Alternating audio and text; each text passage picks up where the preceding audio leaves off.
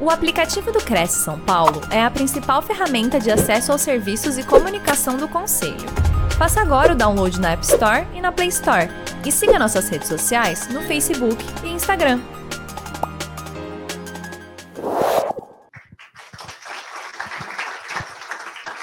Obrigado, gente. Boa noite. Precisa de microfone, será? Oi? Ah, por causa online, né? Verdade. E é, é, ruim esse negócio de vocês não poderem interferir, porque eu adoro, eu adoro perguntas. É, não, mas é que daí tem, tem, que ter um microfone, né? Podia pensar numa coisa mais dinâmica, no microfone. Mas tudo bem, a gente dá jeito para tudo. Inclusive, até porque as ideias que eu vou trazer são ideias que podem ser novas para os colegas de profissão, mas na verdade não são novas, tá? Tudo que eu vou trazer são práticas muito já testadas e validadas no mercado imobiliário mais maduro, vamos dizer assim, né? O mercado imobiliário nacional brasileiro ainda é muito tradicional e isso é culpa nossa. Então esse é o primeiro convite que eu quero fazer para vocês. Aqui todo mundo é corretor, mas tem dono de imobiliário aqui? Um, somente um, dois, três, três colegas, quatro. Então queria convidá-los a pensar nisso, porque eu penso nisso várias vezes se a qualidade do profissional é ruim, a culpa é nossa. Se o mercado é tradicional, é amador, a culpa é nossa. Se falta profissionalização, culpa é de cada um de nós, tanto dos donos de imobiliárias quanto dos corretores. Se o corretor é visto como uma profissão dos que não tem nenhuma, né? Se ele, se ele é visto como uma profissão secundária, cabe a nós, cada dia mais, nos profissionalizarmos, irmos atrás de conhecimento, tentarmos entender quais são as melhores práticas testadas e validadas, não só no nosso país, como também fora. E é isso que a gente faz muito, tanto eu como meus sócios, meus colegas, a gente não é, fica feliz em ver o que está dando certo aqui no nosso país. A gente gosta muito de entender o que acontece fora do Brasil. E por que, por exemplo, quando a gente assiste filmes nos Estados Unidos, na Bélgica, né, meu amigo belga? Temos o Thomas, que vem diretamente da Bélgica aqui, que o corretor de imóvel é uma profissão respeitada. E, e, e, desde quando eu entrei no mercado imobiliário, porque eu, eu não era, né? A minha família não era do mercado, é, eu não tinha um histórico no mercado imobiliário. Eu entrei por ser promissor. Né? É, Para quem já me conhece, sabe a minha história, mas é, eu me formei em economia, trabalhava em multinacional, ganhava bem, não tenho nada do que reclamar da minha formação, do, minha, do meu histórico, mas eu fiquei decepcionado ao ver a quantidade de dinheiro que é um honorário numa transação imobiliária que o corretor fez. Eu falei, pô, mas eu estudei tantos anos, né? E a pessoa está fazendo uma transação, está ganhando cinco vezes meu salário. Foi, foi o que eu pensei. E daí a gente, eu e mais uh, dois sócios, a gente abandonou nossa carreira para entrar no mercado imobiliário e foi a melhor decisão que eu tomei, porque realmente eu sinceramente acredito que a profissão do corretor é uma das profissões mais bem pagas do planeta, uma profissão que claramente pode ser comparada com uma profissão de médico, por exemplo, e o médico demora aí cerca de 20 anos para chegar no seu auge. A gente não precisa de tudo isso. E eu sinceramente acredito, não é demagogia, que o mercado imobiliário é um dos mercados mais promissores que existem no Brasil e no mundo. Ele é um dos mercados que mais roda dinheiro, é um dos mercados que mais tem é, oportunidade para a gente crescer. Cabe a nós entendermos como isso funciona e desenvolvermos esse mercado da melhor maneira possível. E daí vem um, esse convite, eu quero que vocês pensem muito nisso, do motivo, do porquê que esse mercado ainda é tão mal visto e por que, que o corretor ainda não tem controle sobre as suas transações? Por que, que o corretor ele ainda tem essa vida de montanha russa, de acorda rico, dorme pobre, depende de taxa de juros, de copom. Hoje teve a reunião do copom, né? Baixou? Vai, vai ser agora à noite, né? Vai abaixar, agora abaixa. 0,25. Daí a gente fica dependendo de questões econômicas, sendo que não é isso que deveria ser as variáveis de uma transação imobiliária, elas deveriam sim estar 100% no nosso controle. E quando eu falo nosso controle, estou falando como corretor de imóvel. A gente não deveria depender de sorte, a gente não deveria depender de é, situações, de variáveis externas para que a transação aconteça. E outro dia eu estava fazendo as minhas leituras, eu gosto muito de me aprofundar, de ler, de assistir vídeo, e eu me deparei com essa frase, eu me deparei com essa frase essa semana da Maria Montessori. Segundo ela, ela faleceu em 1952. As pessoas educam para competição, e isso é um princípio de qualquer guerra. Quando a gente aprender, quando a gente começar a educar para cooperar e ser solidário um com os outros, nesse dia a gente vai educar a paz. Trazendo essa mensagem para o nosso mercado, o que, que eu quero dizer? É inadmissível em pleno século XXI, no século da informação, onde todo mundo tem acesso à informação, onde todo mundo consegue a informação, a gente ainda acreditar, a gente ainda defender que o mercado imobiliário é um mercado de competição. É inadmissível os corretores se enxergarem como concorrentes. É inadmissível as imobiliárias não aceitarem a parceria. Tem até um slide de parceria. Na verdade, meus slides eles não falam muita coisa, tá, gente? Se vocês quiserem, depois eu, eu mando para vocês, mas é só para ilustrar, não vai ter muita informação. É inadmissível isso acontecer. A gente que tem é, eu estou à frente da imobiliária há 10 anos, sempre fui corretor durante seis anos, hoje não atuo mais, mas tenho meu cresce ativo. E a coisa mais comum que eu ouço da nossa equipe, dos nossos colegas, é quando a gente tenta fazer parceria com as imobiliárias, quando o corretor tenta fazer e os corretores não estão abertos. Mas tudo isso tem motivo, tudo isso é uma, é uma reflexão que eu quero fazer com vocês, é uma construção que eu quero fazer com vocês. Da onde vem, da onde vem esse problema? Por que, que isso acontece? E isso ele tem base numa evolução que aconteceu não só aqui no mercado brasileiro, mas geralmente esse essa linha ela ocorre em mercados imobiliários de países mais, menos desenvolvidos. Geralmente isso acontece em países onde o mercado, onde a economia é menos desenvolvida, que a gente vai chamar hoje de mercado tradicional. Tem alguns colegas meus que chamam de mundo antigo, mundo velho que a gente tem que entrar no mundo novo. O que, que acontece no mercado tradicional? O profissional ele entra no mercado imobiliário, geralmente, assim como eu entrei, apaixonado pela quantidade de oportunidades e pela possibilidade de ganhos, pela possibilidade de desenvolver uma saúde financeira. Ele vai, ele tenta se educar isso é um problema que não tem a ver com o Cresce, mas as escolas ainda estão muito aquém do que a gente precisa, os TTIs, etc. É uma coisa que vem melhorando. Hoje a gente já tem ensino superior de, de transações imobiliárias. Uma vez eu falei isso no meu canal, tiraram um sarro de mim, achando que era. Ai, tipo, é, faculdade de corretor. Tem faculdade de corretor e, e cada vez mais vai melhorar isso, porque é, um, é uma ciência complexa. Então, nós temos que lutar contra isso, né? E daí o profissional ele acaba entrando nem sempre muito preparado, geralmente com baixa qualificação, e ele vai tentar intervir, ele vai tentar interagir no mercado imobiliário. E aí os caminhos que ele encontra, que ele encontra, é se associar a uma empresa. E quando ele se associa a essa empresa, geralmente essa empresa foi fundada por um corretor que se deu bem. Olha a confusão que isso começa a criar. O corretor ele entra numa empresa, que a gente vai chamar aqui de mercado tradicional, e essa empresa ela tem como foco vender imóveis. O fundador dessa empresa geralmente foi um corretor bem sucedido. Esse corretor não tinha como crescer na carreira, não tem mais previsibilidade de crescimento. E aí ele passa a acreditar que a única maneira dele se estabelecer profissionalmente, dele crescer, dele passar um, um, um degrau a mais, é abrindo uma empresa. Quando ele abre essa empresa, essa imobiliária, essa empresa ela tem um foco: vender imóveis.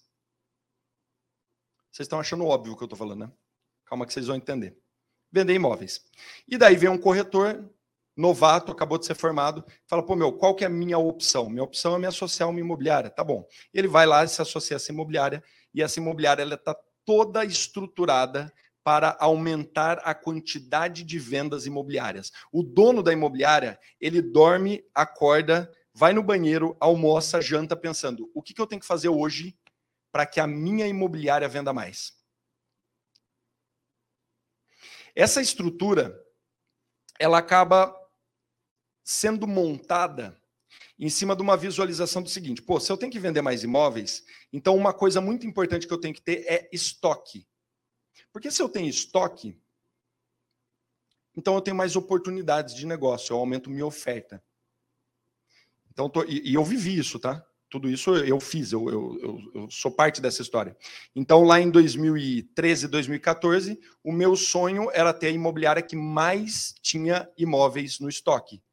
2 mil, 3 mil, 4 mil, acho que a gente chegou a ter 4.500 imóveis na nossa base. Ou seja, para o mercado antigo, a quantidade de imóveis é um objetivo. E aí, o que, que acontece? Aquele dono de imobiliária, que era um corretor muito bem estabelecido, um advogado da área que percebia que, que o mercado é promissor e que ele podia ganhar dinheiro de outras formas, ele começa a ter uma série de ofertas. Essa oferta cria demanda e ele sozinho não consegue atender essa demanda. Porque se ele pudesse, ele atenderia. Se ele pudesse pegar todos os leads, né, que a gente gosta de falar lead. Ah, porque lead, tô, discussão de lead que eu não aguento mal ouvir falar de lead. Né? Lead não é a solução. Porque não adianta, porque daí vem aquele monte de lead, a imobiliária não consegue atender aquela quantidade infinita de leads, e aí ele chega num problema que ele fala assim: bom, como é que eu vou dar conta desse monte de coisa? Ah, então eu preciso de alguém para me ajudar a atender esses leads. E aí ele associa o corretor. O corretor, quando ele entra nessa estrutura, ele entra, e meu, podem anotar ou podem jogar um sapato na minha cara, mas ele entra como um mal necessário. É um mal necessário. Eu já tive imobiliária que pensava desse jeito e falo, pô, agora eu tenho que ter um monte de corretor aqui, porque senão não vou dar conta de atender os leads e as minhas vendas não vão melhorar. Tanto que as teorias, tem um monte de teoria de SDR, de MQL, SQL, já ouviram falar? Que é tipo assim, cara, eu tenho que fazer de tudo para o lead chegar quente no corretor, para quê? Para ele não fazer cagada, é ou não é? Porque eu estou pagando caríssimo no lead. Outro dia eu estava conversando, a, a imobiliária que a gente tem, ela tem 47 anos de CNPJ. Era da família do, do, do nosso sócio. A gente comprou essa empresa. É, e daí a gente tem contato ainda com os antigos donos. E ele estava contando que vocês podem me corrigir, porque é uma história, pode ser que eu não lembre corretamente. Mas ele estava me contando que antigamente, 1980, era normal gastar de 20 a 30% do faturamento da empresa para fazer anúncio de imóvel no jornal. Era caríssimo, era um negócio absurdo de caro. E daí hoje as pessoas querem gastar 200 reais e conseguir lead. É, é, assim, a, a filosofia mudou de um jeito que, como assim? Não é, não é assim que funciona. E daí aquele corretor ele entra como um mal necessário. E ele entra como uma etapa. Uma etapa do. Eu achei que. Não tem flip chart aqui, né? Para desenhar. Não tem problema, é que eu gosto de desenhar. Eu gosto de usar todos os, os recursos. e daí ele entra num pedaço do negócio. Ele entra como um mal necessário. Imagina uma estrutura que tem como foco vender imóvel, ele tem que ter um estoque gigantesco, e daí o corretor entra ali e fala: Bom, agora eu preciso fazer dinheiro comecei minha carreira, terminei meu TTI, tirei meu CRES, me associei aqui a essa empresa. Essa empresa tem uma infinidade de oportunidades imobiliárias aqui no estoque. Eles ficam me forçando a aumentar esse estoque de maneira insana. Eu fico pondo aqui imóvel que eu nem sei quem que é o proprietário, fico enfiando placa. Na, no bairro que a gente atuava, tinha uma imobiliária que ia pondo placa. A gente conseguiu o imóvel, ela ia punha a placa atrás nem falava com o proprietário, porque o objetivo é ter estoque, né? Se tiver cliente, depois eu vou atrás, né? E aí eu preciso, eu como corretor novato, eu preciso pôr dinheiro no bolso. Se a imobiliária está estruturada para fazer transação, se a imobiliária é dona do estoque, e se eu estou ali fazendo um pedaço, então para eu, corretor, ganhar dinheiro, eu tenho que ir atrás de quem? Do comprador do cliente. Mas o que, que é o cliente? É quem quer comprar. Certo? E daí começa uma, uma faísca de filosofia na qual fica extremamente explícito que o cliente do mercado imobiliário é quem quer comprar o imóvel, certo ou errado? Quem falou errado?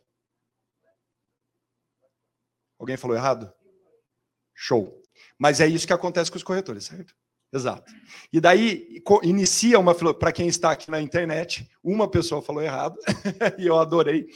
Mas é essa filosofia que é implantada no mercado imobiliário, que o cliente é quem está atrás da compra do imóvel. E aí o corretor, ele passa a ser treinado e capacitado e isso vira um vórtex que a gente perde o controle. A gente perdeu completamente o controle, porque daí todos os treinamentos são voltados para melhor atender o cliente, que é o comprador, como entender os anseios do comprador, como saber se o comprador consegue comprar, e comprador, e comprador, e comprador, e comprador, e daí o corretor ele passa a ser limitado a um pedaço do trabalho, que é apresentar imóveis para o comprador como que se chama a pro... esqueça o mercado imobiliário. Como que se chama a profissão que é treinada e capacitada para ajudar pessoas a tomar decisão de compra? Você quer comprar um tênis, você vai no shopping, você fala com quem? Vendedor. Pessoal aqui, aqui todo mundo respondeu vendedor. Falar com a pessoa da internet. Tem problema ser vendedor? De jeito nenhum. Pela vendedor é uma profissão extremamente digna. Vendedor, meu, treina, se capacita, consegue construir carreira. Mas qual que é o meu convite, que foi o que eu sempre pensei? Vendedor de imóvel, desculpa, vendedor ganha muito menos do que o corretor. Corretor é uma profissão muito poderosa. O corretor de imóveis de carreira ganha muito mais dinheiro do que um vendedor. Mas por quê? Porque, porque corretor de imóvel também é vendedor. Corretor de imóvel também tem que passar pela fase de encantar o cliente, de aprender, de ajudar ele a tomar decisão, de auxiliá-lo na tomada de decisão de compra, de não fazer, não deixar ele fazer nada errado, de fazer, de ajudar na transação. Mas isso é um pedaço e não o todo.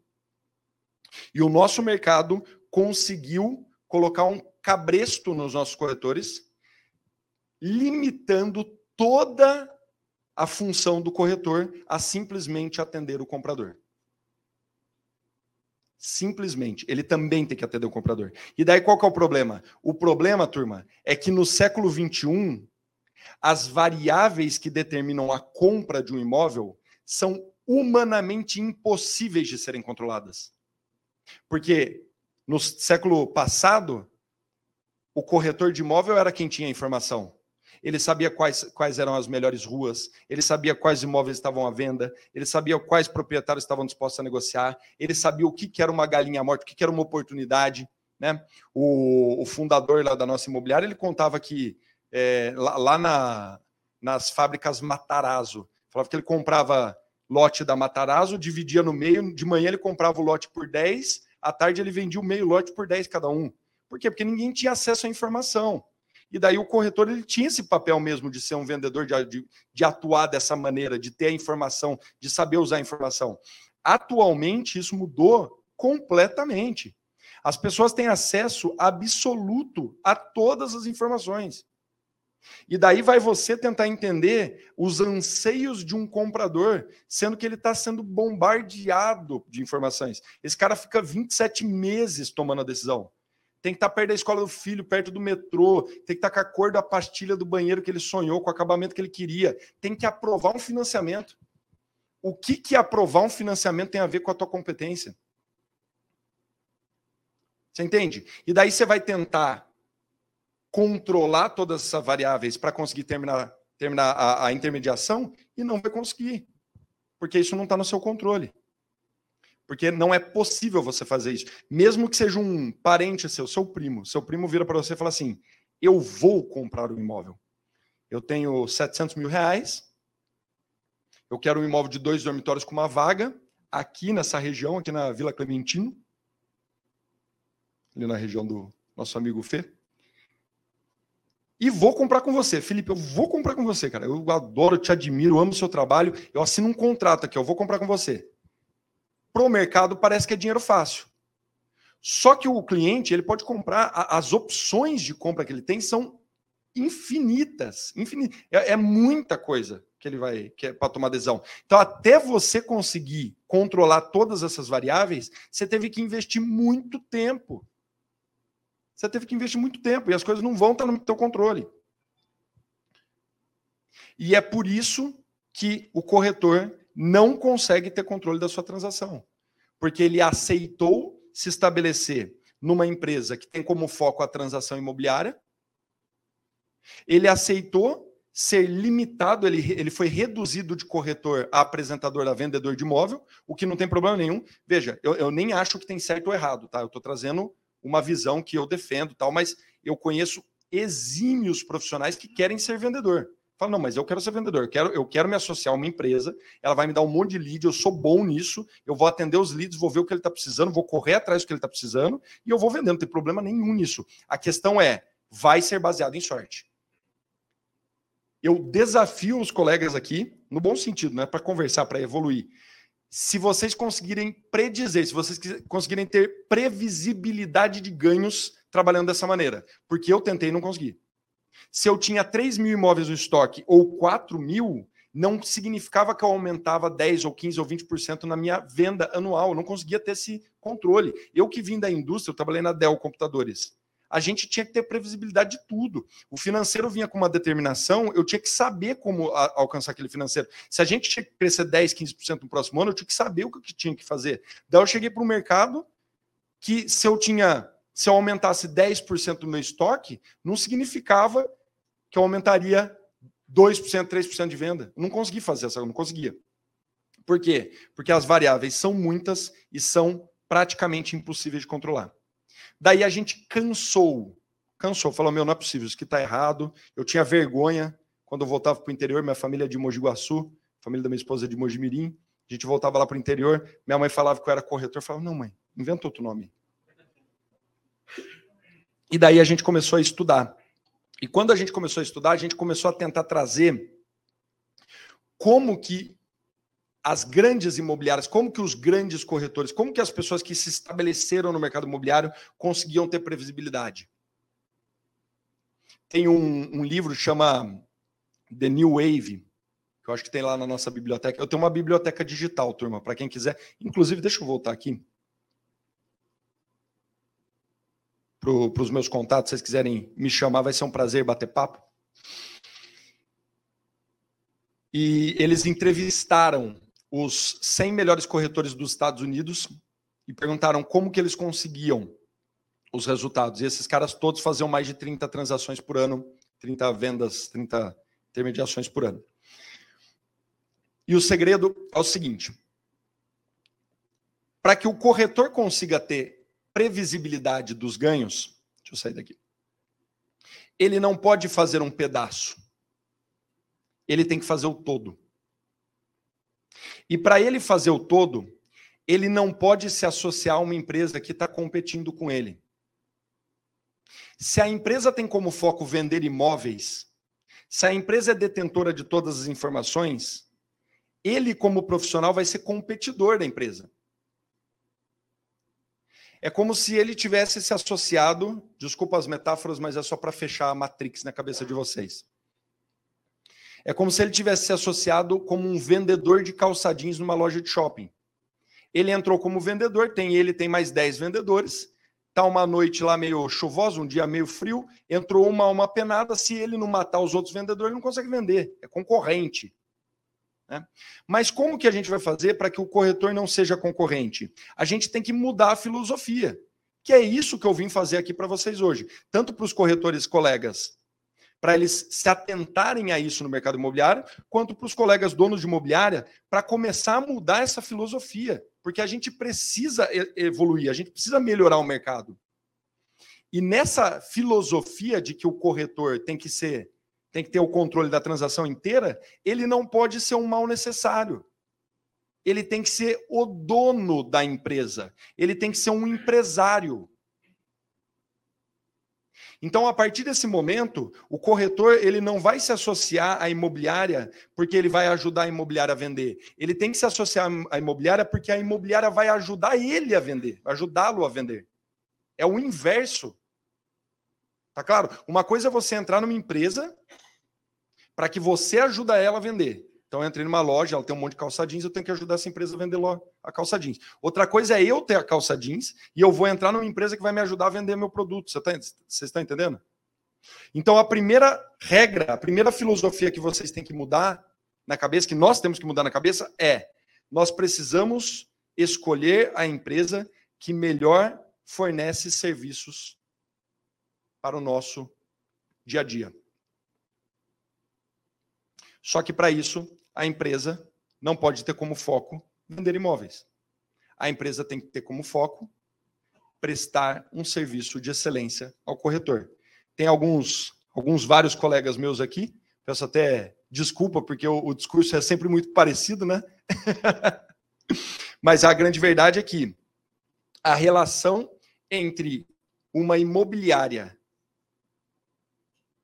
e o corretor, uma relação saudável que uma imobiliária tem que ter com o corretor, é muito parecida com a relação que um hospital tem que ter com o médico. Guardem essa filosofia. A relação saudável que uma imobiliária tem que ter com o corretor é muito parecida com a relação que o médico tem com o hospital. Quando um paciente vai no hospital, ele quer falar com quem? Com o médico. Quando quem que sabe a medicina? É o médico. Agora, por que que o médico sonha em se associar, por exemplo, ao Albert Einstein, ao Ciro Libanês, ao C. Camargo? Porque ele tem certeza que, associado ao melhor hospital, ele vai ser considerado um excelente profissional. Só que, mais do que isso, ele sabe que quando ele entra na sala de cirurgia, o paciente está anestesiado corretamente, a equipe de enfermagem é a melhor equipe que ele poderia ter, os instrumentadores são excelentes, tem um robô de última geração para ele fazer a medicina. Não tem como o hospital tirar o médico da sala e fazer a cirurgia por ele. O nosso dia a dia como dono de imobiliária é pensar o que, que eu posso fornecer aos corretores para que eles olhem para o mercado e falem assim: a melhor opção é estar tá nessa empresa aqui. Porque esses caras me fornecem essa, essa estrutura, essa empresa me fornece treinamento, porque ela me fornece tecnologia, porque ela me ajuda a desenvolver os meus negócios. Só que aí nós temos um problema. Excelente a ideia, maravilhosa. Só que o problema que nós estamos vivendo é a mentalidade dos corretores. Como é que é? Autofágica. Os corretores muitas vezes não procuram por isso. Os corretores muitas vezes eles querem ser só um vendedor mesmo. E aí vira um problema, porque aí o meu maior desafio, o nosso maior desafio é encontrar bons profissionais, é encontrar profissionais que cada dia que passe dependam menos de mim. Vocês entendem? A minha relação com os meus corretores é cada dia que evolui, o meu corretor tem que precisar menos de mim, porque significa que ele está evoluindo na profissão. E daí vai chegar num momento que ele não precisa mais de mim para nada. E daí vão perguntar para ele: "Mas por que você está com o Fernando?" Ué, porque é o melhor para mim porque eu escolho isso, porque é o melhor para minha carreira, porque o que ele me oferece nem eu mesmo conseguiria. Vocês entendem? Só que essa filosofia tem que vir do corretor.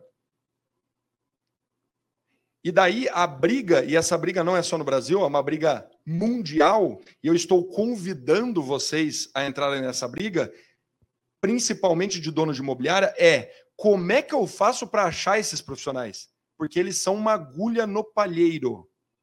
Profissionais que querem estabelecer carreira e querem ter autonomia no negócio são uma agulha no palheiro. E é isso que nós temos, nós como corretores temos que pensar, porque vocês estão aqui, porque vocês já são diferenciados, porque vocês estão procurando conhecimento. E é isso que nós temos que pensar. Eu tenho que tocar o negócio do começo ao fim. E eu preciso estar associado a uma empresa que me ajude a fazer isso da melhor maneira. Eu não quero ter que me preocupar com ponto físico, com sistema, com funcionário, com sistema de anúncio imobiliário. Eu não quero ter que me preocupar com se a secretária está tá doente ou não, se assaltaram, se tocou o alarme, que acabou de tocar o alarme da imobiliária ou não. Eu não quero me preocupar com isso, eu quero me preocupar com transações imobiliárias. Então, qual que é a melhor empresa para eu escolher, para eu me associar, para que eu consiga, em paz, tocar os meus negócios? Só que aí, minha gente, vocês têm que aprender a fazer a transação desde o começo, desde o início. E aí vem a grande sacada que vai deixá-los sem dormir durante alguns dias. Aonde se inicia uma transação imobiliária? É no comprador? Se for no comprador, eu dou 10 compradores para vocês agora. Dou 10. Captação do imóvel? Calma que a gente vai evoluir um pouco mais. Mas é, é, esse é o caminho. Eu dou 10 compradores para vocês agora, prontos para fechar uma compra. Loucos para comprar. Você vai fazer o que com ele? Ah, eu preciso do imóvel. Então, a filosofia que a gente tenta trazer é o seguinte. E veja, nada disso é da minha cabeça, tá? A gente, eu, eu, a gente lê muito, a gente estuda muito, a gente vai muito atrás de, de novidades para tentar entender como que funciona a previsibilidade de um corretor. Para o mercado imobiliário do século passado, o comprador é um objetivo, é uma finalidade. As pessoas ficam em busca de compradores. Elas ficam o dia inteiro delas que nem louco atrás de comprador. Para o mercado imobiliário do século passado, o imóvel, a quantidade de imóveis é um objetivo. Eles querem lotar o estoque com a maior quantidade de opções possíveis para chamar a atenção de compradores. Para o mercado imobiliário do século passado, a transação imobiliária é um objetivo. Eles ficam sedentos por assinatura de contrato. E o que eu estou aqui para falar para vocês hoje é que comprador de imóvel não é finalidade, é consequência. Imóvel Captar um bom imóvel não é finalidade, é consequência. A transação imobiliária é uma consequência. Pô, Fernando, mas se eu vou ser dono do meu negócio e não tenho que me, preocupar com nada disso, o que, que eu, dono, o que, que eu, empresário, preciso me preocupar? Com o dono do imóvel, com o proprietário do imóvel. Não é com o comprador, não é com a venda, não é com a transação, não é com o imóvel. É com o dono do imóvel. O mercado. Anotem essa frase. Essa frase é poderosíssima, porque ela parece super simples. Mas se vocês fizerem isso de hoje para amanhã, os resultados de vocês já vão estar mais no seu controle. Vocês vão, vocês vão sentir isso na pele. Demora uns três meses. Mas anotem isso e façam a partir de amanhã. O mercado imobiliário, até ontem, até o século passado, ensinou os corretores a ajudar o comprador a comprar. O que, que eu quero que vocês comecem a pensar? Que vocês não vão mais ajudar o comprador a comprar, vocês vão ajudar o proprietário a vender. São coisas completamente diferentes. Completamente diferentes. Ajudar o proprietário a vender exige muito mais competência, porque você está falando com o dono do patrimônio, exige especialização, exige que você tenha autoridade como corretor, dane-se a imobiliária. A imobiliária você escolheu porque é melhor para você. O negócio é o seu nome e seu sobrenome. Exige que você monte um projeto de venda para o patrimônio do seu cliente. E o comprador vai ser uma das coisas que você vai se preocupar. Para quem aqui já teve a experiência de tentar vender um imóvel para algum proprietário que está aqui nessa sala, tentou a experiência de vender um imóvel, é desesperador. Ninguém quer te ajudar a vender. Ô, João, você está vendendo imóvel? Eu tô. Você tem foto? Tenho. Pô, posso anunciar? O próprio mercado sabe disso. Eles não trabalham a venda, eles anunciam a venda. Eles anunciam a venda. Eles colocam mais um imóvel numa prateleira.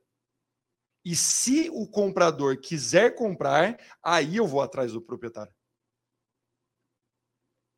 Opa, ligou um comprador aqui, ele está interessado no imóvel do João. Ô, João, tudo bem? Pô, Fernando, faz dois anos que você não me liga. Não, mas é que agora que o comprador aqui te interessou. Pô, mano, eu, eu morri já. Né? Eu já vendi esse imóvel. Faz dois anos que eu vendi esse imóvel. Ah, não, então tá bom, desculpa, eu vou te dar baixa aqui no. Tirar teu imóvel da. Vocês entendem que absurdo que é esse? O comprador, ele tem todas as ferramentas para tomar decisão dele. Ele tem o Google, ele tem os anúncios, ele tem o proprietário direto, ele tem tudo, ele pode tomar decisão dele sozinha. E a gente insiste em tentar ajudar uma pessoa que nem quer ser ajudada. Porque eu, como comprador, que eu quero fazer um bom negócio.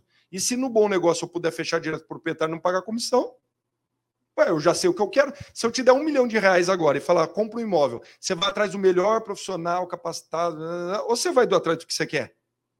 Você vai atrás do que você quer. Não está errado.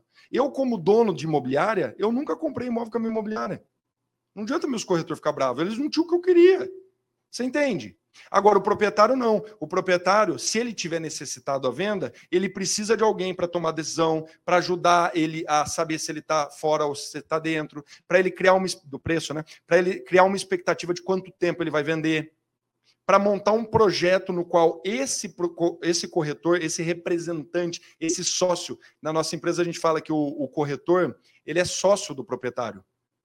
O proprietário tem 94% da sociedade, o corretor tem 6% da sociedade. Nós temos os mesmos interesses. Eu vou, de, eu vou defender os seus interesses perante o mercado. Inclusive, se precisar falar com as outras imobiliárias, pede para os caras falar comigo. Deixa que eu resolvo isso para vocês. Só que para isso, para isso acontecer, vocês têm que querer. E vai doer. Vai doer. Porque você fala assim, ó, um médico, para ele ganhar, para ele fazer uma cirurgia, uma cirurgia oncológica na Secamargo, quanto custa uma cirurgia? 19 mil, 12 mil, 15 mil, só o médico, né? Fora a estrutura e tal. Mas só o médico, 12, 15 mil. 12, 15 mil não é muito dinheiro numa comissão. Vocês sabem disso. Não é muito dinheiro. Para o mercado imobiliário não é muito dinheiro. E daí o médico demorou 20 anos para conseguir ganhar 20 mil na cirurgia, morre um monte de gente na mão dele e a gente quer ganhar 20 mil do dia para a noite. Não, você é corretor porque falaram que ganha bem comissão dá um monte de dinheiro. É, difícil, é óbvio que é difícil. Como que a gente faz para ter previsibilidade de ganho? Controlando a transação desde o início. E para controlar a transação desde o início, você tem que saber do que você está falando. Então, olha que interessante. Se você acredita que o teu cliente é o comprador, como que se agrada comprador? Tendo todas as opções numa prateleira. É por isso que o mercado é generalista. Eu era. Eu vou contar uma história para vocês. Tem gente aqui que já ouviu, mas desculpa. Quando eu era corretor, imagina, economista, bem formado, tinha pós-graduação, experiência no exterior, dominava. Deixa comigo. Daí a gente pegou uma laje na Alameda Jaú, aqui do lado. A laje valia 6 milhões. Falei, não, isso aí eu vou vender agora. Foi lá, anunciei, fiz copywriting, fotos profissionais, tal, tal, tal. Beleza. Ao mesmo tempo que eu tinha terreno na praia, em Itanhaém, da prima minha que estava precisando vender. Eu também tinha minha casa Minha Vida, que era a região lá que a gente atuava, e eu tinha uma laje comercial, tudo a ver. Né? E daí eu vim, coloquei meu melhor terno e vim na visita da laje. É essa história é verídica. Cheguei lá, fiz a visita, conversei de tudo que não sei o quê. Chegou numa bela altura, o proprietário, o, o interessado virou para mim e falou assim: Fernando, sensacional a laje. Qual que é a boma? Eu desconversei, né? Falei, sabia lá que é boma, né? Conversei, fui falando que não sei o quê. Falei, não, já o cara nem lembra mais que ele perguntou. Chegou no final da visita, ele falou assim: Fernando, a comissão desse imóvel é mais de 120 mil reais, você não sabe que é bomba. Eu fiquei amigo dele, porque eu sou uma pessoa. Ele falou meio que, tipo, brincando sério. Boma é, segundo ele lá, a medida que quem compra laje comercial, a primeira medida que a pessoa pergunta. Tipo, a área privativa lá, que é sem contar com as paredes, lá tem um, um termo que eu nem vou saber explicar para vocês. Mas a questão é: essa ânsia de ter todo. O que foi? Continuo sem saber. Porque, meu, eu nunca fui especializado em lajes comerciais da região da Alameda Jaú. Não era isso que eu era especialista, entendeu? Só que a questão é a seguinte: nessa ânsia de ter a maior quantidade de imóveis para agradar a maior quantidade de compradores, a gente nem sabe mais do que a gente trabalha. Você vai falar de terreno na praia, nem sabe do Laudêmio lá, não sabe, você não sabe nada. Por quê? Porque você tem tudo. Quem tem tudo não tem nada. Não, o pato, né? Que não, não nada direito, não, não bica, não, qual é a história do pato? Não voa, não faz nada, né? O ornitorrinco, o marreco. Então, é, é, é um convite que eu quero fazer para vocês. Eu tenho um monte de slide aqui, deixa eu ver se tem alguma coisa que eu quero falar que eu esqueci, quer ver? Aqui, ó, que é a, a grande diferença do vendedor de imóveis para o corretor de imóveis. O vendedor ele vai fazer um pedaço do todo. Ele faz uma parte. O corretor de imóveis, que é o que eu estou convidando vocês, é fazer o todo. E o todo se inicia na, é, na transação imobiliária. Aqui eu trouxe um exemplo. Aqui é o, o, slide do hospital e médico, né? Depois eu mando a apresentação, tá? Eu libero. Aqui é o Golden Circle do Simon Sinek, se der tempo eu falo. Aqui é uma comparação do mercado brasileiro com o mercado norte-americano, né? O mercado brasileiro ele tem essa ideia do CRM, que na verdade não é um CRM. O CRM, em definição, é o Customer Relationship Management, ou seja, o relacionamento que você tem, o gerenciamento do relacionamento com o seu cliente. E na verdade, esses sistemas que nós temos aí, que é, são só para anunciar imóveis em portais, eles não são CRMs, né? Mas a gente tem essa, essa ideia de que tudo gira em torno da imobiliária, né? Nos Estados Unidos, eles têm o MLS, eles estão um pouco mais evoluídos. A gente vai para esse é para essa linha, vocês podem ter certeza, pode demorar 100 anos, mas a gente vai para a mesma linha. O mercado ele evolui. É, você visitar uma imobiliária nos Estados Unidos é você visitar, é viajar para o futuro. Você falar com o mercado imobiliário português é tipo você entrar numa cápsula do tempo, andar 20 anos para frente, depois você volta para cá. É assim que funciona. Então, o que, que acontece? Aqui no nosso sistema, o dono é a imobiliária e o corretor ele está lá embaixo. Então, antes do corretor, tem gerente, tem financeiro. Ele, o corretor está lá embaixo com o administrativo, com, com, a recepção, ele é um pedaço. Nos Estados Unidos, e não só nos Estados Unidos, as grandes redes, as grandes imobiliárias, as que realmente têm market share, o corretor é o dono. E toda a imobiliária está embaixo, como prestador, como secretariado desse corretor. Tipo assim, corretor, o que, que você quer que eu faça para que você trabalhe melhor? O que está te faltando? Na nossa imobiliária lá, só trazendo um pouco de experiência, os corretores abrem solicitação de serviço. Por exemplo, o corretor foi lá e fez uma escritura. Felizmente, hoje eu não sei a escritura mais, eu não, eu não tenho mais esse controle. Quem tem é um setor jurídico que presta serviço ao corretor. Então o corretor vai lá, pô, tem uma escritura tal dia, ele vai lá e solicita a escritura para a imobiliária. A imobiliária vai lá e presta um serviço, prepara a sala, faz um café, pega um brindezinho. O corretor chega, o negócio está pronto. A hora que o cliente chega junto com o corretor, comprador, vendedor, e está tudo pronto, o corretor chega lá, tipo, nossa, meu, tudo isso aqui. É, não, eu sou o dono, entendeu? Isso aqui está prestando um serviço para mim. Vocês entendem a filosofia? E daí, naquele livro da é, a, a, Nova Onda, New Wave, eles questionaram para os 100 maiores corretores dos Estados Unidos como que era a agenda dele, o que, que eles achavam mais importante. E daí eles fizeram um gráfico desse do, das melhores práticas, os 100 melhores corretores. Todos eles vendem no mínimo 30 imóveis por ano. Isso aqui é, é, é, o, gráfico de uma semana. E se vocês repararem, 50% é o primeiro ali, ó, é prospecção. 25% capacitação 15% follow-up, que é voltar a prospectar, voltar a falar com pessoas que você ligou na prospecção, e o resto é de organização e planejamento. Só que por que, que eu estou mostrando isso no último minuto? Porque a prospecção é do quê? De proprietário. Não é de comprador. Não adianta você prospectar comprador, não vai te levar em lugar nenhum. Pode ser que te leve, mas não é certeza. Agora do proprietário leva. Então, a mensagem que eu quero trazer aqui para vocês, que eu queria interagir com, com dúvidas tal, é justamente essa, que se vocês querem ter controle, se vocês querem se sentir empresários, a evolução não é vocês abrirem uma imobiliária. Porque a partir do momento que você abre uma imobiliária, você abriu uma empresa para vender para você. E se você abriu uma empresa para vender para você, todo o resto está embaixo de você. E o corretor vai estar tá embaixo de você como um mal necessário para te ajudar a vender. E é por isso que o nosso mercado é tradicional, familiar, é um monte de imobiliariazinha de bairro, portinha de esquina. Agora, se você quer crescer na tua carreira como corretor, entenda que são coisas diferentes. A evolução de um médico não é abrir um hospital. A evolução de um corretor não é abrir uma imobiliária. A evolução de um corretor é se associar à empresa que melhor presta serviço para ele. Maravilha, turma? É isso, né? Muito obrigado. Passa rápido o tempo quando a gente se diverte, né?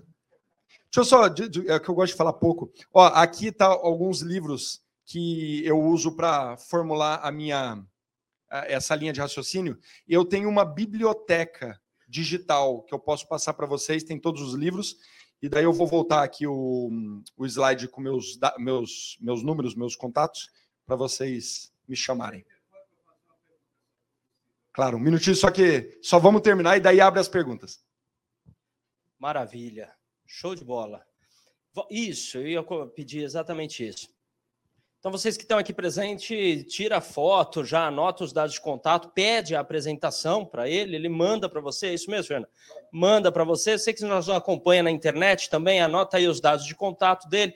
Uh, WhatsApp 11 99484 6517.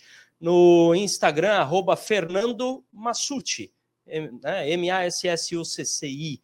Ou busca ele direto no Instagram, no, no Instagram também, oh, minto, no LinkedIn, uh, pelo nome dele, Fernando Massucci. E aí, aproveite e já segue ele lá no Instagram, porque sempre está postando informações interessantes. E aí ele te compartilha o material e pode estabelecer uma linha de, de, de comunicação. Um, para que a gente possa finalizar, então, este momento de preleção e abrir para as perguntas dos colegas, eu quero convidar aqui o nosso conselheiro Benhur para entregar o certificado de agradecimento ao nosso palestrante desta quarta nobre. Boa noite a todos. Quero agradecer o Fernando a presença aqui, que só nos enriqueceu com tantas informações. Em nome de todos, eu agradeço e convido a sempre estar com a gente aqui. Muito obrigado.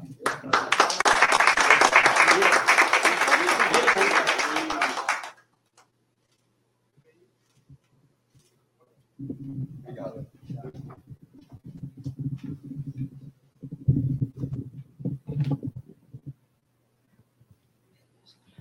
E agora, então, está aberto o momento de perguntas. Como ele se manifestou primeiro? Pode vir já primeiro. É, sistema Silvio Santos aí, ó. Oi! Boa noite, Fernando. Boa noite. É, parabéns pela palestra. Obrigado. Você falou assim bastante sobre é, empresário, corretor, é, procurar uma empresa tá, para que ele possa trabalhar Bem, eu estou há 40 anos, trabalhei 20 anos em imobiliária. Depois de tantas coisas que eu vi dentro de uma imobiliária, você possa imaginar pode ter, tá, o que acontece, um passando a perna no outro, etc. Chegou a hora que me aborreci. A gente ficando mais velho, a gente vai ficando meio, né, meio chato. E o que eu queria dizer é o seguinte: é, na parte que até quando não dá para cortar aí falar no meio da, da, da, da da sua esplanada, fazendo a esplanada, é sobre o corretor autônomo. Tá? E eu aprendi muito depois que eu passei a trabalhar sozinho. Que aí eu comecei a buscar, o, por exemplo, através de um advogado, os meios para poder resolver a venda. Tá? E, enfim, diante dessas dificuldades que nós tivemos, por exemplo, perante a pandemia, tá? E a gente, eu, por exemplo, consegui fazer umas três vendas no sofá da minha casa, porque não podia sair. Tá? E é uma coisa que é interessante, que o corretor precisa ter os contatos. E outra coisa também, que o corretor autônomo, tá? ele tem que procurar trabalhar com opção de venda. É o que você falou, o corretor tem que ser o dono do teu comando. Que hoje, com a, a concorrência que você tem, tá? entre essas grandes imobiliárias, se você não tiver um certo domínio, você fica, sabe, perambulando por aí, não, não acontece nada, tá? Tanto na venda como na locação. Então, eu queria que você falasse um pouco também era sobre o corretor autônomo, qual é a, a dinâmica que ele tem fazer. Que eu vejo muitos corretores hoje, tira o cresce e vai trabalhar como autônomo, trabalha de casa e, e acaba não, não fazendo as coisas como deveria ser feito. Perfeito. É, tem, tem tudo a ver com o que eu estava falando, né? O, por que, que o corretor ele vai para o autônomo? Porque as opções que ele tem de prestação de serviços da imobiliária não o atendem. Né? Como você bem falou, a imobiliária tem um monte de concorrente, as pessoas um passa a perna no outro, não existe nenhuma prestação de serviço de excelência. A ideia é que você consiga, como profissional, se associar a uma empresa que preste o serviço que você precisa para trabalhar, você sendo o corretor.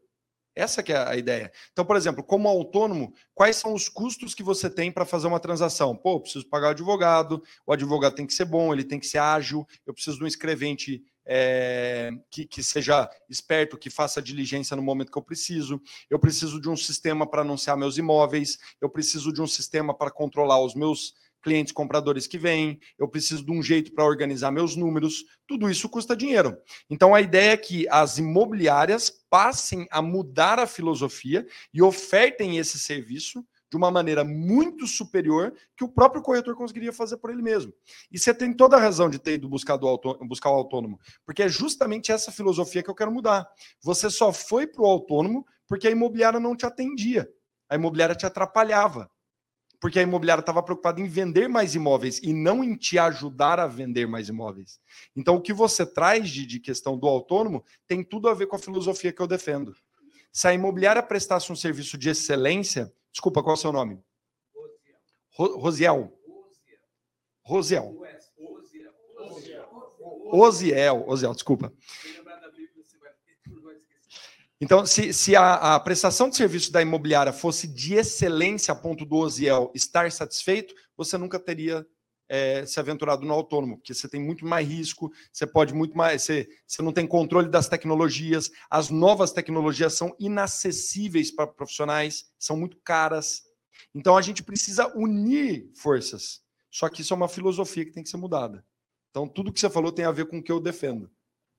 Maravilha, obrigado. obrigado. Por favor. Boa noite, colegas. Boa noite, doutor Fernando. Boa noite. Doutor, não. ah, porque corretor de imóveis é um doutor também. Estudamos direito, né? Verdade. Né, Para passar de... Então, doutor, é... eu só queria. Você falou assim: ah, o corretor de imóveis ganha bem? Eu acho que ganha muito, porque a gente faz um curso de seis meses, sendo que para você tirar uma OB, né? Um doutor né, advogado, estuda cinco anos e você ganha, às vezes, muito mais que um médico, que um, se você se dedicar. Porque, assim, só um adendo, né, que você falou assim, eu acredito que o corretor realmente ganha muito, porque quando você vai investir para você mesmo e comprar o seu imóvel, quanto vocês ganham aí? 20 mil, hein? Por ser corretor, quando você vai comprar o seu próprio imóvel, que às vezes é, muitos corretores são investidores, né? Você vai ganhando e vai comprando, e vai alugando. Então, acho que ganha muito mesmo por um curso de seis meses, né? E você poder é que eles esquecem, né? Ah, eu chego corretor lá e fala assim né, na empresa, ah, eu ganho muito pouco, não estou conseguindo vender. Pelo contrário, quando você for investir, ó, 20 mil numa tacada só, quem é corretor ganha, quem não é, teria que pagar comissão para imobiliário. Então, veja bem quanto o corretor, né? Dedicado, eu acho que ganha muito. Só um adendo que você falou, ah, o corretor não ganha, Exato. ganha, ganha muito, se, se dedicar. Exato. Muito obrigado. obrigado pela palestra e parabéns. Obrigadão. Muito obrigado. Fernando, obrigado. Eu que agradeço. Em primeiro lugar, desculpa pela dificuldade na articulação das palavras. É, a sua palestra foi muito importante, mais um aprendizado é, que eu obtenho. Mas ela remete, o tema remete a uma profunda reflexão. É, nós temos alguns problemas básicos que envolvem legislação. É, a nossa lei ela tem um equívoco fundamental quando ela diferencia o corretor de imóveis e o pessoa jurídica. Isso é, foi fatal para a nossa profissão. O segundo equívoco, o segundo problema é que a lei não evoluiu a ponto de acompanhar a evolução das incorporadoras. Hoje as incorporadoras dominam o mercado. Consequentemente, o mercado não forma mais corretor, o mercado forma atendente.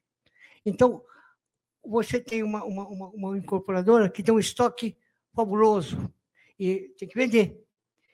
E estão transformando o corretor de imóveis em vendedor de imóveis. O corretor de imóveis nunca foi vendedor, nunca será vendedor, ele é um intermediador. Então, esses equívocos precisam ser refletidos, precisam refletir, precisamos corrigir isto, o nosso papel. E aí eu passo a dar razão, eu era contrário ao professor Paulo Natanael e os seguidores dele, que exigem, que pensam, que defendem a formação é, é, é, para corretor de imóveis de, em grau superior. Obrigado. Maravilha, exatamente. E, e veja, é, essa a minha defesa é justamente essa, né?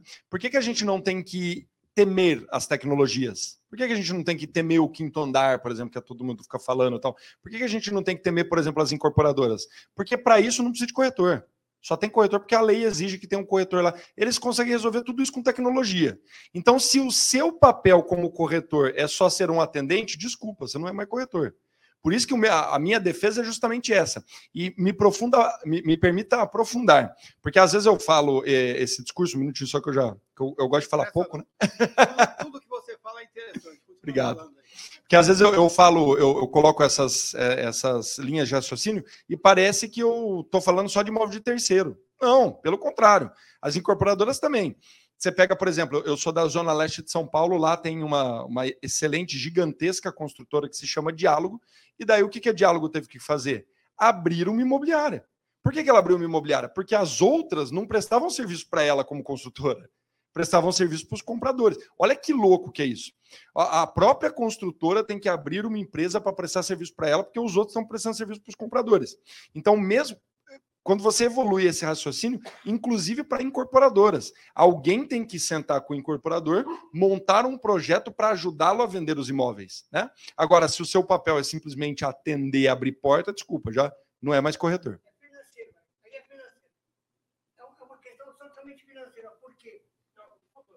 É depois. Me permita, por favor. claro. É, aí é uma questão absolutamente financeira. Uma incorporadora, quando ela monta uma, uma imobiliária, a house, tá? por conta do problema financeiro. Por quê? Porque quando ela paga um corretor, quando ela nomeia uma, contrata uma imobiliária para fazer a intermediação, ela paga 6%, vamos dizer. Se ela monta uma house, ela paga 2%, 3%. É absolutamente financeiro. Perfeito, mas eu convido a pensar que ela faz isso porque ninguém presta serviço para ela. Não, não tem problema. É bom discordar. Diga lá. Fernando, boa noite, boa noite aos colegas. É, agradecer aí a sua presença, né? Você trouxe bastante informação, tá? É justamente isso que a gente precisa, né? Informação, conhecimento, capacitação e oportunidade. A minha pergunta, né, pela sua experiência, é essa questão do corretor se especializar numa área né, de venda de segmento, né? Ou Minha Casa Minha Vida, ou vender laje comercial. Então, hoje, como você disse, o corretor tem aquela preocupação de colocar imóveis na prateleira. Ele nem sabe o que ele tem na carteira dele. Quando ele vai atender o cliente, até ele conhecer aquele imóvel que o cliente precisa adquirir, né, ele perde-se um tempo e a gente sabe que o cliente está na mão de todo mundo, né? ele está livre aí. Então, aquela, aquela posição que você disse, que os corretores de sucesso né, conseguem vender 30 imóveis, é, se, o, se o corretor se especializar e fazer uma carteira daquela especialização que ele tem e procurar entender melhor o imóvel né, que ele tem na mão dele, né? Porque, como você disse, eu, eu vejo o meu cliente é o proprietário, né? Porque quem me paga a comissão do corretor é o proprietário. Perfeito. Então, eu tenho que trabalhar para ele. Então, criar uma estratégia para vender aquele produto que eu adquiri na minha mão, estudar bem ele e também fazer parceria com os nossos colegas também. Né? A gente pensa sempre em tentar ganhar uma comissão sozinha, então a procurar também é, é fazer um relacionamento, né? Para você ter colegas, né? Também vendendo, você vendendo, que ganhe 50%, mas que você faça sempre negócio, né? E esteja ganhando seu dinheiro. Isso aí, perfeito. Obrigado. Fernando, sou paulistano. Hoje, atualmente, eu trabalho na Lopes, no mercado segmento de lançamentos. Ótimo. E eu gostei muito de tudo que você falou, até porque eu tenho tido uma reflexão, principalmente ao mercado de terceiros. E eu acho que, é, inclusive, o que você falou se concentra mais nisso, né? O mercado de terceiros. Foi citado, inclusive, a questão das houses, o que, na minha opinião, inclusive, já participei de algumas palestras, alguma coisa, eu considero como disfunção de mercado. Construtora e incorporadora deve construir e incorporar. Imobiliária que tem que vender. Ou corretor, como a gente está falando aqui. Quando, acho que é Cazu, né? Falou da questão que é um termo financeiro, eu concordo parcialmente, porque a incorporadora, ela, ela querendo, né, pagar menos comissão, ela contrata, ela faz uma equipe de vendas, porque ela fica sob controle dela e ela consegue gerir isso melhor. Antes, isso tudo na, na mão das imobiliárias. Quem fez perder isso foi a própria imobiliária. Eu estou na Lopes e eu sei da história. As comissões pagas para os corretores eram de 0,85 né? Então, até que veio as, as houses, começaram a pagar 1,6, eu mesmo na época aproveitei a corrente e fui para a house. Só que eu falo, a house, por um momento, ela vai, ela começa a reduzir o tamanho e aí se volta para as imobiliárias. Por isso que eu vejo hoje a imobiliária crescendo bastante. Aí, para concentrar o que eu queria falar, sendo que as, as houses são, são, como disse, disfunção de mercado, e a gente está falando de cuidado proprietário, o cara que trabalha no segmento de lançamentos. Eu não vou ter o proprietário nas minhas mãos, que é, são as incorporadoras.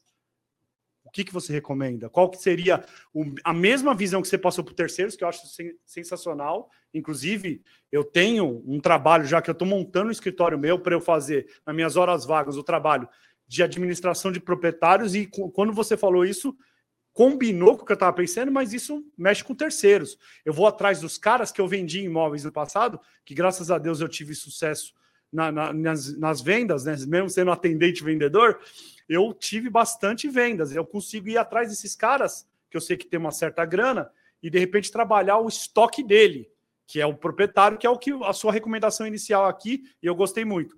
Mas quando a gente fala de incorporadores, que é o proprietário no caso do segmento de lançamentos, o que, que você recomenda? Excelente pergunta, porque é o seguinte: o, o nível que você vai atender e o grau de especialização que você vai alcançar depende muito da competência que você tem, o momento profissional que você está.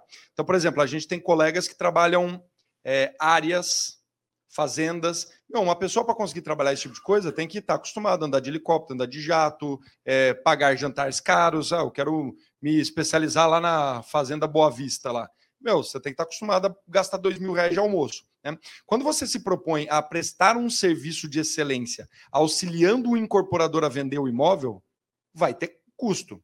E eu vou te falar o seguinte: a, a Lopes é, pensa da mesma maneira que eu. O dono da Lopes ele senta com o incorporador para discutir qual projeto nós vamos fazer para vender seu imóvel, a sua incorporação. Aqui, eu tenho que falar aqui, né? Então, isso, inclusive, a Lopes, num, num papel que ela tinha anterior, era o quê? Ela entregava o projeto pronto para as consultoras. Exato. Ela chegava e fazia, já vinha com o projeto pronto, em mãos, e falando assim: ó, isso aqui é um projeto para você vender na Vila Mariana, por exemplo. Exato. Aí apresentava para as incorporadoras quem que vai ficar com esse projeto. Vai ser a Diálogo, vai ser a Mitre, vai ser quem? Gafisa, quem, quem é que tinha na época. E aí, só que o que, que aconteceu? E eu acompanhei esse movimento. Toda a área de atendimento, que tinha mais de 20 e poucos colaboradores, eles, ela, ela foi pulverizada para os incorporadores. Esses caras que eram o atendimento da Lopes, hoje eles são comerciais nas incorporadoras. Então mudou muito esse. É, é, é um movimento, né? Mas a minha linha de raciocínio é o seguinte: você consegue sim atender a incorporadora. Só que para isso você tem que ter o contato, o relacionamento, você tem que conseguir prestar um serviço. Então, por exemplo, na nossa região, tiveram alguns corretores que trabalharam o lançamento. Ele pega, por exemplo, um empreendimento de 13 apartamentos, vai lá e desenvolve um projeto de venda para aquilo. Agora, a questão é: você tem que estar preparado profissionalmente e financeiramente para isso. Né? No, no, contexto da nossa rede, né, da Remax, o que acontece é que muitas vezes, quando a gente precisa atender um incorporador, a gente monta o projeto junto com os corretores. Então, no Espírito Santo tem uma, um trabalho desse, né, que a, a, a rede permite os corretores a, a desenvolverem, né? E daí tem uma sacada, mas aí é só uma sacada, que alguns dos nossos agentes desenvolvem, que é o seguinte: você tem o contato do proprietário, você do incorporador, você não tem potencial para trabalhar todo o empreendimento, mas você pode trabalhar uma parte do empreendimento, alguns imóveis, alguma fase. Né? Agora, a questão é sempre focando prestar um serviço de excelência, auxiliando o proprietário a desenvolver a venda do patrimônio. Essa é. Sim, mas aí quando o proprietário é a própria incorporadora, você não consegue ter acesso ao, a parte que, que nem o, o, proprietário, você vai lá, cuida do proprietário direitinho, tenta fazer exclusividade com o cara, faz com que o cara seja seu. Aí, aí você vai garantir os seus ganhos, porque Exato. aquele volume de imóveis você vai conseguir pôr ele no mercado, porque você está ajudando o cara e você sabe, o cara que sabe trabalhar direito vai fazer, Exato. né?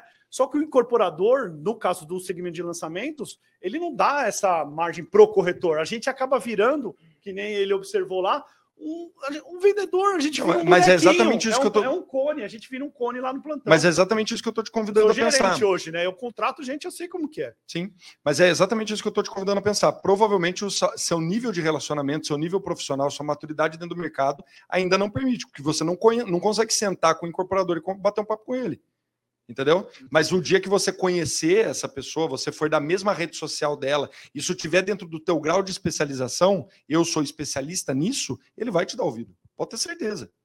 Entendi. Você entendeu? O, o... Beleza. Eu gostaria de até colocar um parênteses aqui, porque tem a ver com muita coisa que eu venho estudando e pesquisando no mercado imobiliário, enfim. É, quando a gente fala de, de construtora e incorporadora, é muito comum é, a gente pensar nos grandes, claro, eles estão em evidência. Né? É, agora caiu a ficha que ele falou. É, agora, se você buscar, por exemplo, cursos de especialização e formação em incorporação, né, você vai ver que aos montes são formados profissionais para a incorporação que não estão atuando nestes gigantes.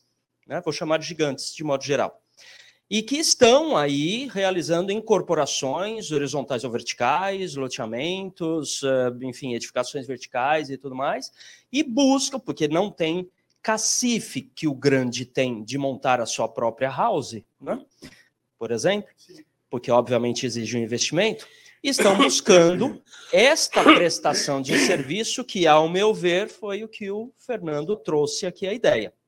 A gente tem um mercado gigantesco no Brasil que está, ao meu ver, pelo que eu tenho visto, pelo que eu tenho pesquisado, está pouco é, é, é, assessorado de serviços de excelência, que é o convite que o Fernando veio trazer aqui para a gente pensar. É aquela coisa, vou fazer uma outra analogia para a gente pensar aqui, indo ao encontro do, do que o Fernando está dizendo. E, e me corrija se eu estiver errado. Quando a gente pensa em gigantes de informática, a gente pensa em IBM, Microsoft, Dell. É que a Dell não faz muitos sistemas, mas vamos para Oracle e tudo mais. Mas existe dezenas de milhares de empresas de desenvolvimento de software, né? e que precisam de suas assessorias. Existem dezenas, talvez centenas, ou algumas unidades de milhares de incorporadoras menores, medianas no Brasil, que precisam de serviços de qualidade, não vão ter os seus, é, é, é, os seus corretores próprios, a não ser que eles chamem autônomos, façam uma grande reunião de café da manhã e fala se vira, e tenta buscar alguma coisa. Exatamente. Então, de repente, se a ideia é essa, buscar estas outras empresas e oferecer um serviço exclusivo de qualidade pode ser um caminho que vá ao encontro desta nova percepção de mercado que o Fernando veio trazer aqui para a gente. Né? É, é por aí? Perfeito. Boa noite. Boa noite. Parabéns. Parabéns. Eu Obrigado. sou Carlos Roberto Menezes. Eu estou no mercado já há 40 anos, tá bom? E eu descobri nesse longo período que não é só a corretagem que podia me dar dinheiro. Eu tenho uma especialidade dentro do mercado, eu só atuo com documentação imobiliária.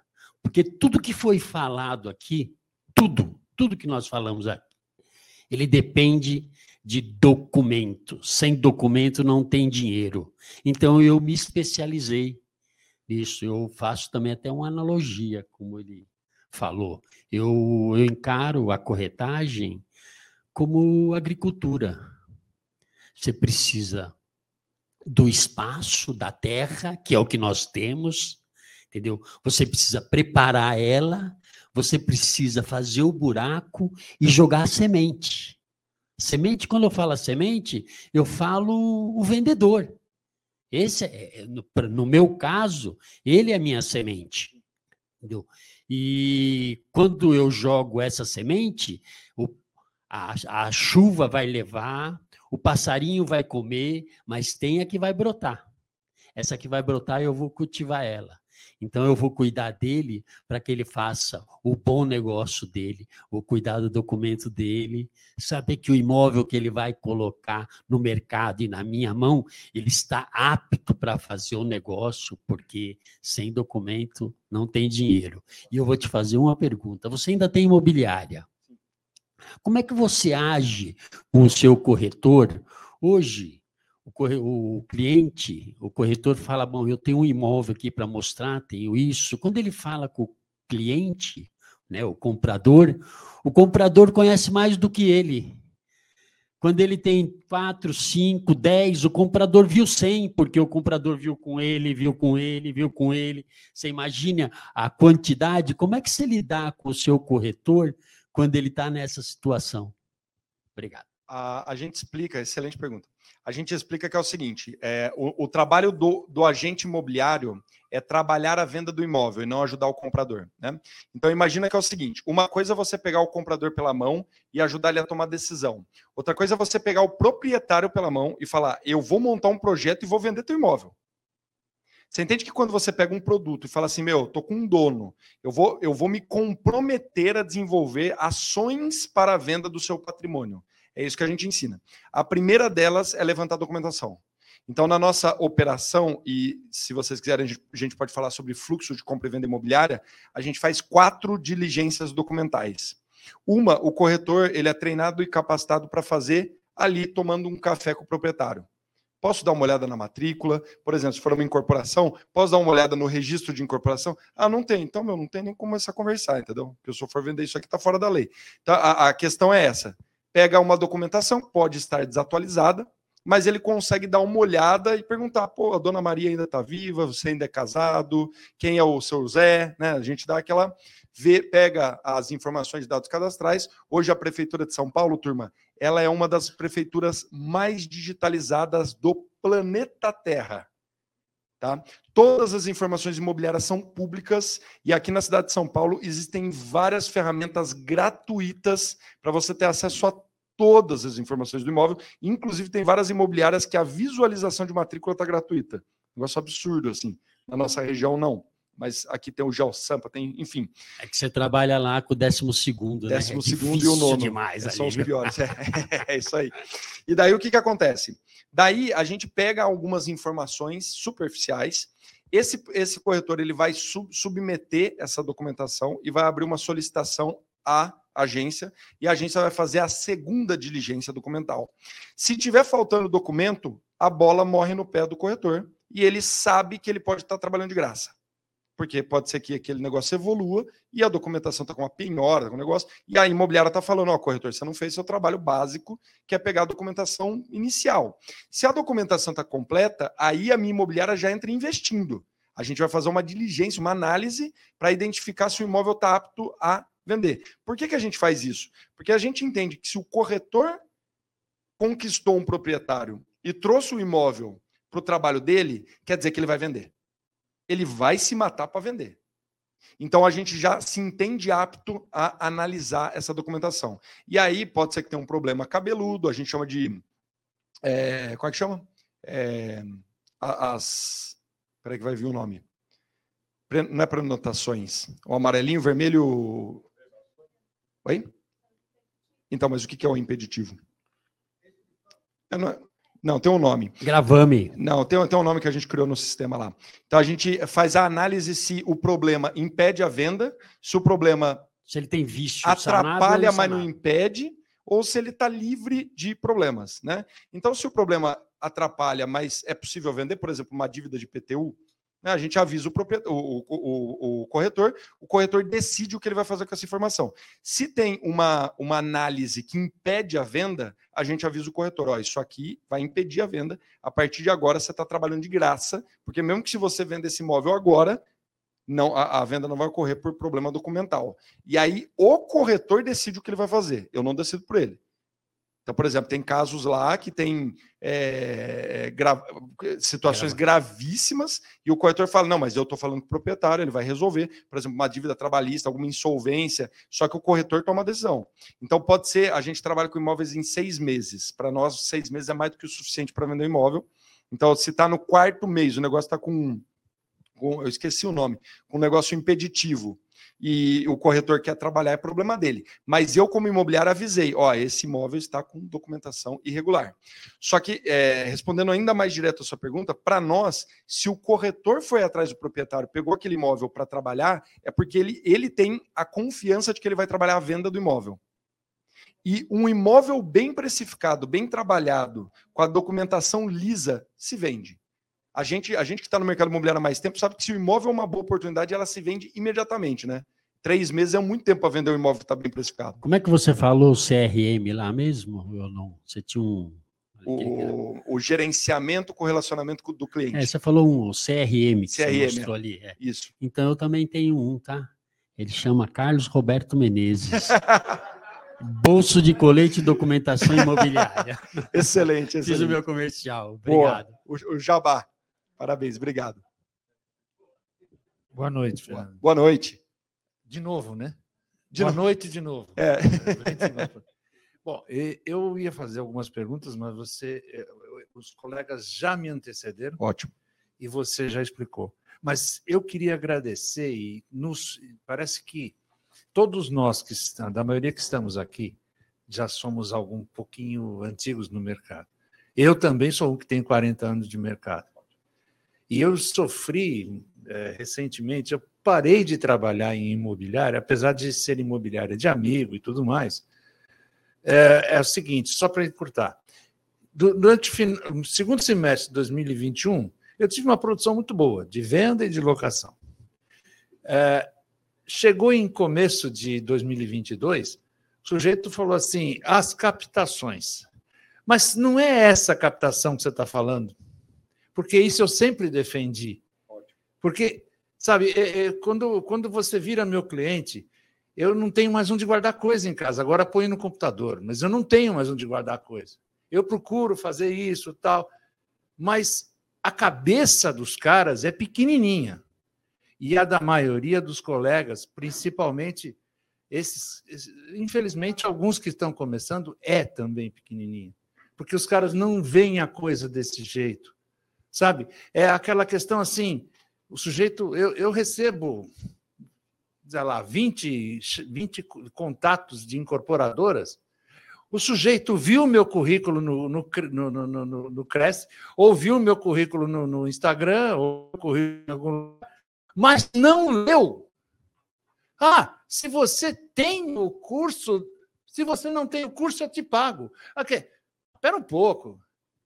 É uma falta de respeito que o cara não lê o currículo.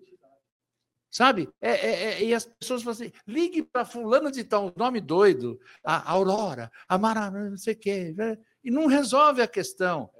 Então, o que precisa é que essa, essa palestra seja bem divulgada e, e, e, e, que mais pessoas consigam entender para que serve essa profissão. Eu tive que sair da empresa porque o cara me convidou a sair da empresa porque eu não, não fiz a captação que ele queria. Falei, vá para o inferno, meu, eu te dei o seu salário do ano passado quase, quase inteiro. É isso aí.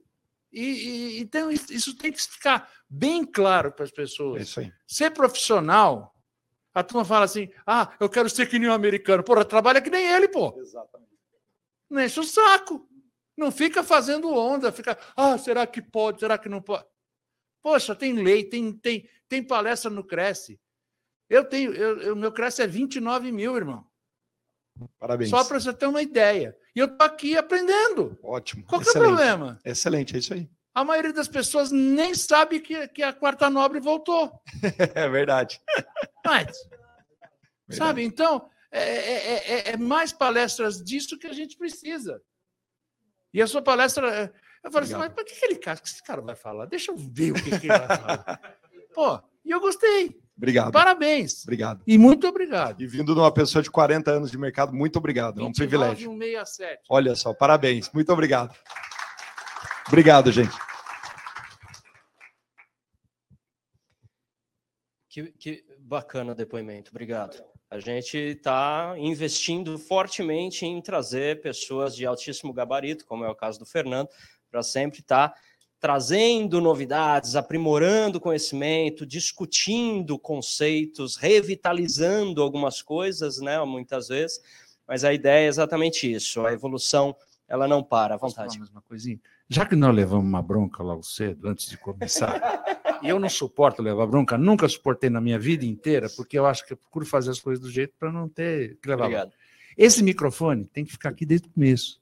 E para pessoas como ele, que gosta de ser interrompido, no bom sentido, pô, nós temos que. que é, podemos, temos que ficar falando. A gente não vai ressuscitar o Enzo aqui, não, mas é, vamos, vamos deixar bom, né? o microfone aqui. Boa, boa. Vou levar essa sugestão. Eu acho que é ele bem produtivo. Ouviu, já, ouviu, já, já, está acompanhando. Certamente. Ele já até, inclusive, anotou o teu número do CRES, que você já falou. 29 mil, alguma coisa, já sei. e tá em dia, aí que importa. Não, tá na atividade. Mas, piadas à parte, a sugestão é muito boa, eu acho que funcionou muito bem, e aí com palestrantes que gostam de ter essa, essa esse relacionamento com o público, né? Então pode, pode funcionar muito bem. Mais uma vez, a ideia é essa mesmo da Quarta Nobre. Infelizmente, estamos retomando as atividades presenciais com transmissão ao vivo. Então, todos podem continuar nos acompanhando. E aí, aproveitando, já que muita gente não sabe, você que está nos acompanhando, acompanhando via internet, está em São Paulo, vai passar em São Paulo quarta-feira, toda quarta-feira, impreterivelmente, 18 horas. Temos Quarta Nobre aqui. Acompanhe as divulgações na TV Cresce, no nosso canal do YouTube, no nosso site, né? e-mails. A gente sempre está divulgando e a ideia é trazer uh, uh, assuntos de alta relevância técnicos, comportamentais, conceituais, como foi o caso de hoje, para que a gente possa estar tá sempre renovando. O mundo não para, continua girando, as tecnologias estão aí, e se continuarmos sendo apenas atendentes de prateleira, isso não precisa, porque o software faz isso pela gente. Né? Consultor, é, corretor é uma atividade consultiva, nós não recebemos comissão porque não vendemos nada. Recebemos honorários por um serviço técnico desenvolvido, né? Recebemos honorários, né? Nada contra quem vende e ganha comissão. Obrigado. Essa é a ideia.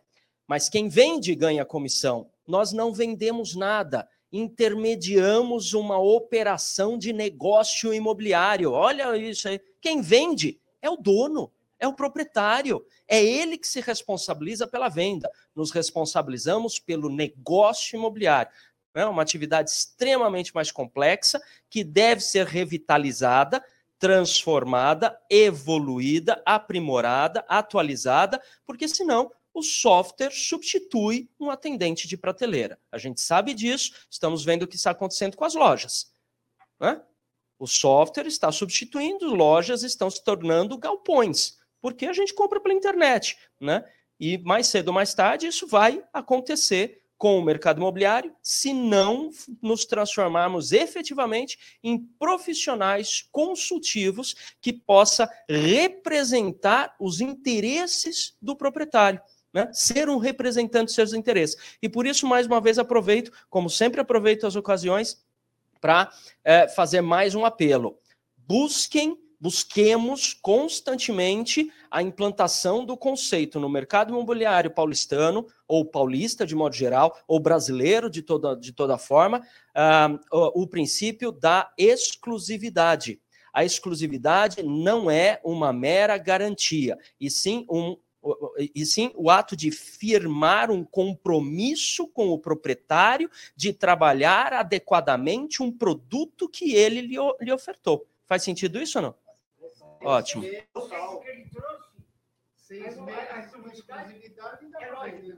A exclusividade é lógica dentro desse conceito. É, é, é lógica. Né? Aí alguns dizem: ah, mas isso não existe, isso não é o modus operandi, mas pode ser, porque não era o modus operandi de um monte de coisa que nós estamos vivendo atualmente. Né? E atualmente temos né? uma série de outras coisas. Lembra? Olha aí, vocês tiraram um monte de fotos. Antigamente, até pouco tempo, vocês estariam com cadernetinha anotando um monte de coisa com canetinha. E hoje, muitos de nós aqui não conseguem nem mais escrever direito. Minha letra piorou, porque eu nem escrevo. Eu não sei mais escrever. Agora é só foto, foto, foto, digita, digita, digita, mudou o modus operandi. Vamos mudar nosso modus operandi, exclusividade, né? compromisso com o proprietário, né, representar os seus interesses, e aí vai. Mais uma vez, Fernando Massuti, muito obrigado pela sua preeleição, incrementou muito aqui as nossas atividades. Parabéns. Muito bom. Senhoras e senhores, obrigado pela presença. Boa noite a todos.